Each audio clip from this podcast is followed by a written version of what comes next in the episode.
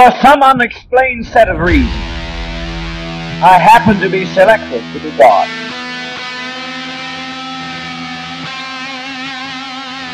Because what I am is principle. There is no sky God. I do not attain to be the creators of all your worlds, but I am the creator of this world. I want to say one thing. Thank God for Jim Jones. Thank God for Jim Jones. You will not come to him that you might have life. The scriptures are death, but the spirit of Christ, hey, it's alive. I just don't want to pain like this. But I saw Jim Jones. I mean, I saw him with these eyes. Uh-huh. He just walked to the door. I am the only fully socialist. I am the only fully God. So I'm now on the scene. I'm going to project myself. I'm going to push myself. I'm going to declare myself. Actually, I'm quite a very humble essence of being. I, I don't like to discuss my own worth, but I have to tell you that the universe would not run without me. Welcome to World View Clash Class. People's Temple, Episode 2 The Making of Revolutionaries. Leslie Alexander. What are you? I am a violent revolutionary. What is your name? Lily Deli, Where do you live, Lily? 828 Athens Avenue. What are you? I am a violent revolutionary and I will do anything for this cause. What's your name? Chloe McMichael. What are you, Lori? I'm a violent revolutionary and I'll do anything for this cause. What's your name? Viola Ford, What are you, Viola? a violent revolutionary. What's your name? Ruby East, What are you, Ruby? I'm a violent revolutionary. What's your name? Beatrice Hubbard. What are you, Beatrice? I am uh, uh, uh, uh, okay, uh, a revolution missionary. What is your name? My name is Blanche Cooper. I'm a violent luci- revolutionary. What is your name? Wesley Walker. What are you? I'm a violent, violent revolutionist. What is your name? My name is Marilyn Pursley. I'm a violent revolutionary. The members of People's Temple were not violent revolutionaries at the beginning. They were men and women who saw their church doing a lot of good things, breaking down economic and racial walls, taking care of the elderly. They didn't become revolutionaries overnight. In this episode, we take a 30,000 foot view of People's Temple with expert Fielding McGehee from the Jonestown Institute. We'll look at how he is involved in Jonestown and a brief sketch of the history of the movement. obviously you've done lots and lots and lots of work for the Jonestown Institute. So, Right. um, at what point did you get involved with this project, and uh, why are you continuing this work? So, um, my wife Rebecca Moore is um, is the sister of two two people, two women who died in Jonestown.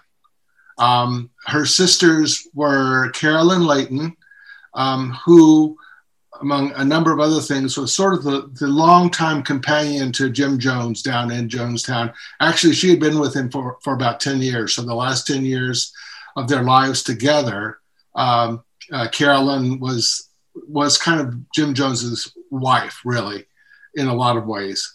And um, uh, Becky's other sister is a, uh, a young woman named Annie Moore, and Anne has a couple of uh, distinguishing things, things that separate her from uh, part of the Jonestown population, in that she is the uh, she was the personal nurse to Jim Jones, and uh, she was one of the only, two people in Jonestown, the other one being Jones himself, who died of a gunshot wound.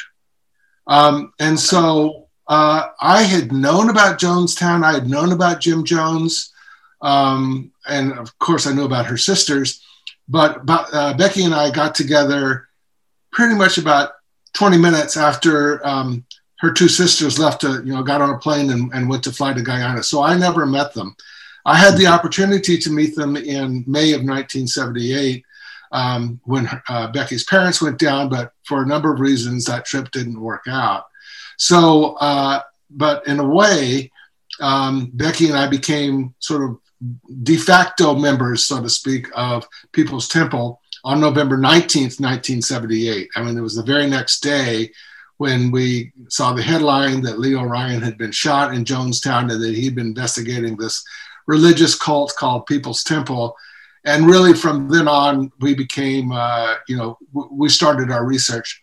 Part of the research was, you know, we were living in Washington, D.C. at the time, and we were both uh, trained as, uh, as journalists. And we'd also done a lot of work with government uh, agencies, you know, using the Freedom of Information Act. Plus, we were close to Dover Air Force Base, which is where the bodies were brought back from Guyana. So, um, you know, we essentially became the eyes and ears on the ground for the uh, for the people in People's Temple in San Francisco almost immediately. So that was kind of the beginning of it. Becky ended up writing five books, kind of her grief therapy.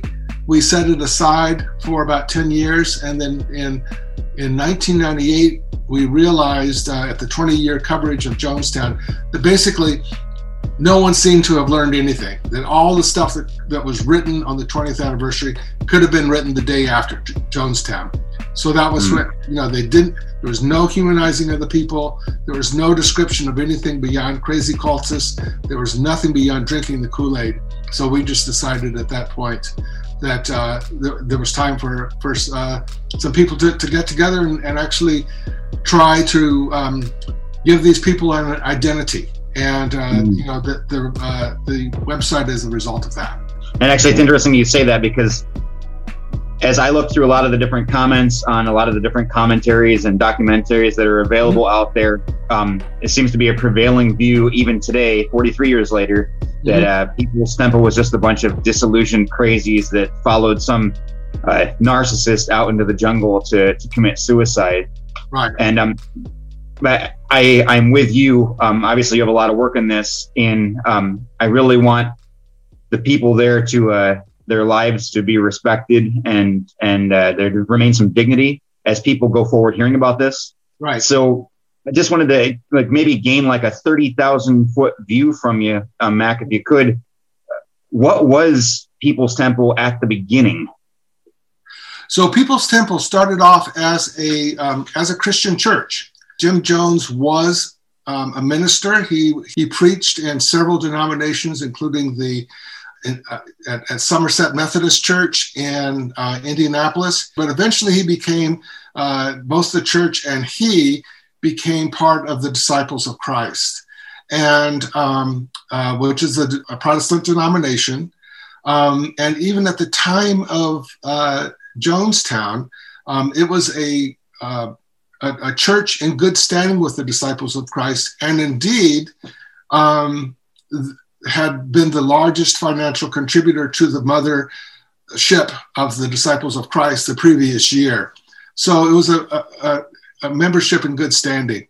Jim Jones himself went through a metamorphosis, and he did take um, the, the, people of People's Temple with him along the way as he changed, as the church changed, as his own view of the world changed. Uh, and of course, when by the time they got down to Guyana, uh, you know, what's remarkable about a religious uh, colony in South America, you know, establishing itself outside the United States with a thousand people under the auspices of a of Reverend Jim Jones, is that there is not a single church service. There's not a single mm. uh, sermon. There is no reference to the Bible in Jonestown itself. They left all that behind in the United States. So, but that wasn't just a um, that wasn't just a hop from its beginning to Jonestown. So, what did the uh, progression look like from when it started till its its uh, fatal end? So it started off uh, basically as a uh, as as a Christian church. It was uh, almost non-denominational in some respects, but it was um, it, it, was a product of its times. It was a 1950s Protestant church. Um, the major difference when it first started out was that Jim Jones wanted to have his church to be integrated. And so um, he tried to bring in black people.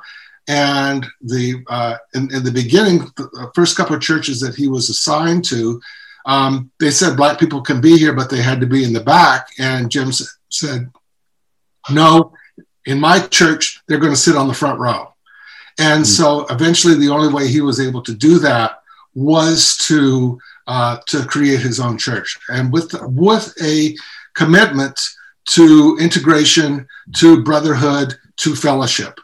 Um, the church started to change, though. It started to, um, it began to pick up, um, uh, to, to, leave behind some of the purely Christian messages and really to start to pick up, you know, it considered it, itself going from Christian church, they became um, a Christian apostolic church. So they really did view themselves as um, you know the most important book in the bible as far as they were concerned that they were living was the acts of the apostles and then after a while of course the the in the apostolic tradition you know if you fully embrace acts you, there are things that the people hold in common so he's, he went from the apostolic aspects of acts in the religious sense to more of a political and social um, dimension so that it would, after a while, he would really consider himself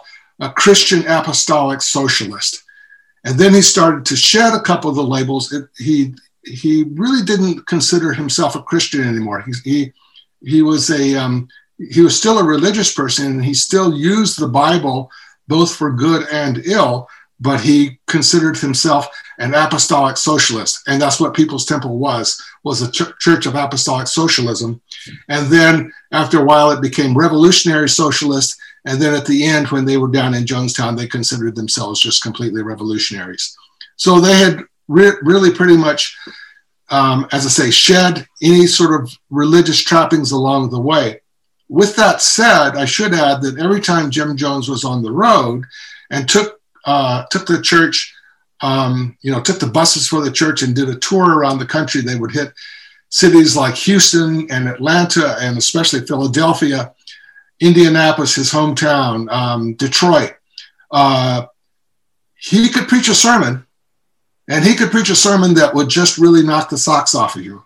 And he had that Bible memorized, uh, and he could he could. Um, a lot of times he would um, there'd be like a little twist in the way that he would actually quote a Bible verse.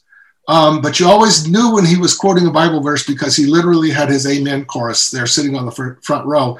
And when and the little old ladies in the front row of his church knew the Bible just as well as he did. And whenever he says something, he'll say something completely outlandish. And you hear this little murmur on the side. This is on the audio tapes that survived from the from People's Temple. And it takes a little work sometimes to go to a concordance, but there it is. He did find it. You know, he is he is quoting or at least paraphrasing a Bible verse, and he knew his Bible verse, uh, his Bible throughout his life. You know, his principal issue, um, even probably more of a driving force in his own life, if not necessarily those of his followers, was that of the nuclear apocalypse. We all know the atomic bomb is very dangerous. Since it may be used against us, we must get ready for it, just as we are ready for many other dangers that are around us all the time. If you are not ready and did not know what to do, it could hurt you in different ways. Nuclear hell that could leave only 20 million alive after 30 minutes if a bomb were to drop in a minute, just this minute. Um, uh, and this appears more and more towards the end of his life when um, you know every single uh, uh, newscast that he gives to his followers in Jonestown has something about the approaching inevitability of nuclear war. But even back in in the 60s and stuff, he was talking about um, about nuclear annihilation, and in fact, that was one of the driving forces that took them from Indianapolis to Northern California. So I, I think that that's uh, you know an important uh, aspect to to include. And of course, that apocalyptic vision, you know, also contributes towards talking about death, which also talks leads towards the decisions of uh, of, of, suicide and, and, murder on the last day. Um, you know, what is fascinating to me, it continues to be fascinating to me about Jim Jones talking about the Bible, is that he will disparage it. You've been lied to. They will not tell you the fact about the Bible. The Bible is a dangerous, it's dangerous as arsenic unless you have a preacher that's sent. Didn't say how can you hear without a Bible. It said how can you hear without a preacher? And how can he preach? He'll get up there and he'll just he'll take it and you know there are a couple of I mean I, I think this actually happened. I, I haven't seen um, or heard a tape in which he did it, but people have said that Jim Jones took the Bible and would throw it across the room. Um, uh, I've heard him. Do, I've heard him do that verbally. I've heard him completely trash the Bible. And in fact, there is a pamphlet uh, that he wrote. Actually, it's more of a booklet. It's like a 24-page booklet called "The Letter Killeth," in which he talks about all the errors in the Bible, uh, all the inconsistencies in the Bible, all the atrocities in the Bible. You know, like uh, justifying slavery, and uh, but particularly the errors. I mean, he'll he'll take two chunks of passage and say, how can these reconcile with each other? So he'll he'll tear apart tear apart the Bible, but then at the same time, when he wants to, he will quote the Bible to um, justify the position that he has taken. So, for example, mm. uh, I, I don't have the um, the verse in front of me with the with the citation, but there is the verse, ye all are gods. what I'm doing today. He said it is written, ye all are gods. A hundredfold, you know, that means full God. Full God. You can be fully God. Jesus said you could. Said, ye all are gods. I have manifested full Whoa. Yes. God. Jim Jones ever used that, right? And he yeah. uh, and he talks to his people about them being gods and also that that also that that he's part of that and then later on as the years go on it it more it, it comes to be more of that he is he is god and mm. that he is the um, um that he is uh the, the, the, there's a there's a phrase and i'm um i can't think of it right offhand but kind of fo- following along the tradition of father divine and a couple of the people before him that he's kind of the manifestation of the divine body in that particular time. So he he really viewed himself, you know, each generation has a Messiah, so to speak, and that he mm. was this generation's Messiah. I happened to be selected to be God. So, in other words, he would cherry pick throughout the Bible both to to um, show how it was the worst book that you could ever read. It was so full of errors, so fallacious, you know, and it was, oh, don't forget, it was written by a drunkard and a whoremonger and, you know, a slave master. So all those things. But at the same time, it would give him the support to, to do what he needed to do. People said, oh, the Bible's true. Oh, they put all things in there to make you afraid to doubt it. Say if you take one jot or tittle from it, you'll lose your life. Yet it does not tell the truth, my friend. It does not tell the truth. Said Adam and Eve was the first man and the first woman. That's why we have women subjected as they are. Man was made carefully, but the woman only was a rib. And the woman started slaving and waiting upon the man immediately. She goes and gets an apple. God meets her and tells her, don't go and eat of the knowledge, the tree of the knowledge of good and evil, because if you do, the day you do, you'll die. The devil said, don't listen to that guy. Said he don't want you to eat of that tree because if you eat of that tree, your eyes will get open and you'll be like him. Well, if she hadn't eaten the knowledge of tree of good and evil, if you haven't known good, the right or wrong, or what's good or what's evil, you wouldn't be able to be judged. You got to know it's wrong to pick apples. Child shouldn't be spanked if he goes out and picks an apple unless mother's told him that the apple doesn't belong to him. So that was like spanking a child for eating an apple without being told it was wrong to go and pick an apple off of somebody else's apple tree. She would have to eat the apple to get knowledge of right and wrong. Oh, such a stupid story. Such a stupid book. Um, mm. I think the other thing to, to realize uh, about this is that you know, he would use he used his church as a way. Really, it's um, I think the phrase is sheep sheep stealing. You know, he mm-hmm. would. Um, you know, one of the reasons that the black churches in San Francisco really didn't like him very much is he kept on robbing them of their parishioners, right? And he would have people come over.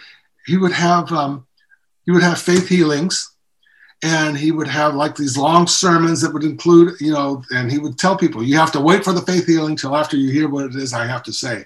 And at the end, mm-hmm. he would have faith healings, and people would be cured of cancer, they'd be cured of paralysis, they would be, uh, and they would be told that they the accident they were going to have in two days is not going to happen now because they've been in his church.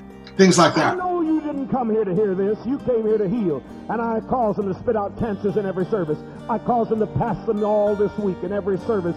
Cancers.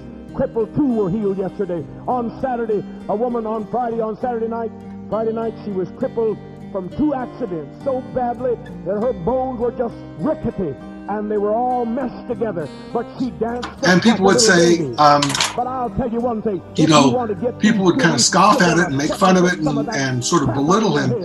But at the same time that he was doing that, at the same time that he is conducting these faith healings at the at the front of the church, he has a table of nurses sitting at the back of the church doing blood pressure tests, doing sickle cell anemia tests, giving people medical exams to um, t- to improve their health in a way that that the other churches weren't giving them.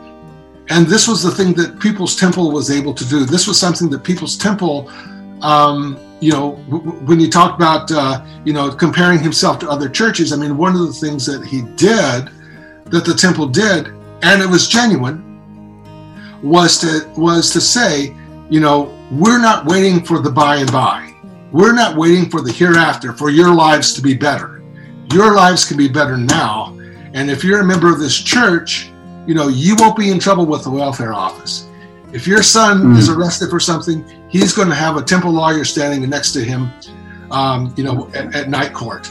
All these various things, um, you know, this is the type of thing that People's Temple did for its membership, and it did it in, in goodwill. Wow. So, what kinds of people joined People's Temple? Like, was it a, a particular people group? I mean, what, what, what kind of people would join up with this group? So there are, as with any church, there are a multitude of motivations that take people to uh, to the group. Um, but if you're looking for sort of a prototype um, member, especially when the, the, the church sort of reached its, its zenith in um, memberships between about 1973 and about 1976. And these are the years when People's Temple was most active in San Francisco, particularly, but also in Los Angeles. And in both places, they were in uh, the predominantly black sections of town. And uh, so you're looking at a, um, in, in, the mid 70s, for example, you are looking at a number of, of uh, especially uh, aging black women who came with their husbands from, from the South during the Great Migration after the war. They were in their 20s and early 30s. That was in the mid 40s. Here we are in the 70s. Their husbands might be dead uh, or at least retired. Um, they are living in substandard housing. They're living in the ghettos of San Francisco. And here is this church that really reaches out to them and speaks mm-hmm. their language it can speak in the tradition of a black church. It can uh, it provides the services, the social services that have been promised to them by other government agencies but have not delivered. And so, really, a lot of the a lot of the membership itself were um, uh, it was about ninety percent black. Uh, in those years in San Francisco, and as I say, if you're looking for sort of the prototype um, uh, member, you'd be looking at like a 55 year old black woman from Mississippi. Okay. And the main reason for that uh, was simply because of what was offered through People's Temple when it got there, correct? Correct. And but but by the same token, then you also have the people in People's Temple, usually younger, uh, more uh, more of a, um, a tilt towards being white, um, mm-hmm. who were like young idealists who were there to help these people. Uh, th- okay. There was, um, in other words, it wasn't 90% black in, in terms of like the, the support structure or the um, uh, or, or the, the, the leadership. It definitely wasn't 90% black in terms of the leadership. But a lot of people who, you know, who um, came in, uh, they were veterans of the 60s, so to speak. And they came in to speak to, they came in to help people who weren't as, van, as, vantage, as advantaged as they were. And, um, and they provided the, the services themselves. And that would include my, um, you know, my two sisters-in-law. Um, you know, Carolyn was a was a history teacher. Um, she, um, you know, she she taught history. She taught she, she taught in the public schools uh, in Northern California. Uh, by the time she got down to San Francisco, she was really working pretty much full time with the temple. Um, but my younger sister-in-law uh, joined and became a nurse and was a nurse to you know all the people of, of People's Temple in in uh, um, in San Francisco, and there are you know other people that we know who went down there, those who survived and those who didn't, were like you know they had worked in the welfare offices themselves. They had uh, they had been um, they had been attracted to Jim Jones's message and realized that they could be the ones to provide services um, that their other institutions could not. In in your evaluation, your opinion, I mean, you've handled these documents and recordings probably more than anyone else uh, having an overall view that you know a perspective you have that many others don't what would prevent this from happening again? Nothing. What would prevent this from happening again? Nothing. What would prevent this from happening again? Nothing. I mean i think that that uh, anytime you have a um, a situation in which people turn over their authority to a leader without questioning that leader, uh, that whatever that leader says is accurate, um, that, they're, that, that they might have some trepidations, but they swallow them, uh, that they see what everybody else around them is doing. Um, mm. you are essentially setting setting yourselves up for another Jonestown.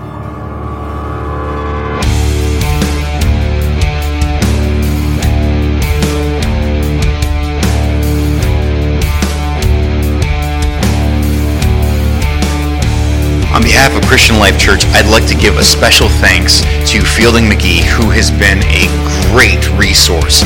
I also want to thank the Jonestown Institute for providing all of the audio clips that we have been able to look at together. To get more content like this, visit us on the web at clcwaverly.com. That's C-L-C-W-A-V-E-R-L-Y.com.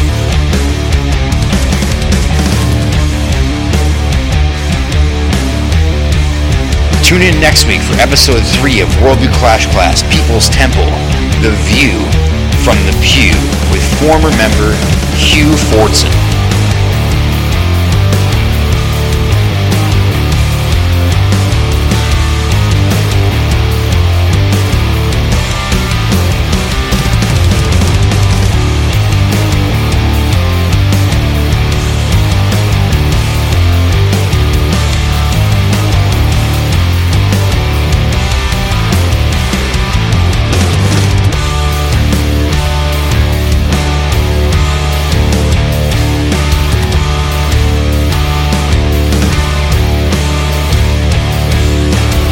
Welcome to Worldview Clash Class. Ah, I have seen, their ear hath heard, their heart has been stirred. They have seen the emanation of the hundredfold God manifesting through this temple. And it triggers a faith in them, and it quickens their spirit, and it causes their mortal bodies to put on immortality.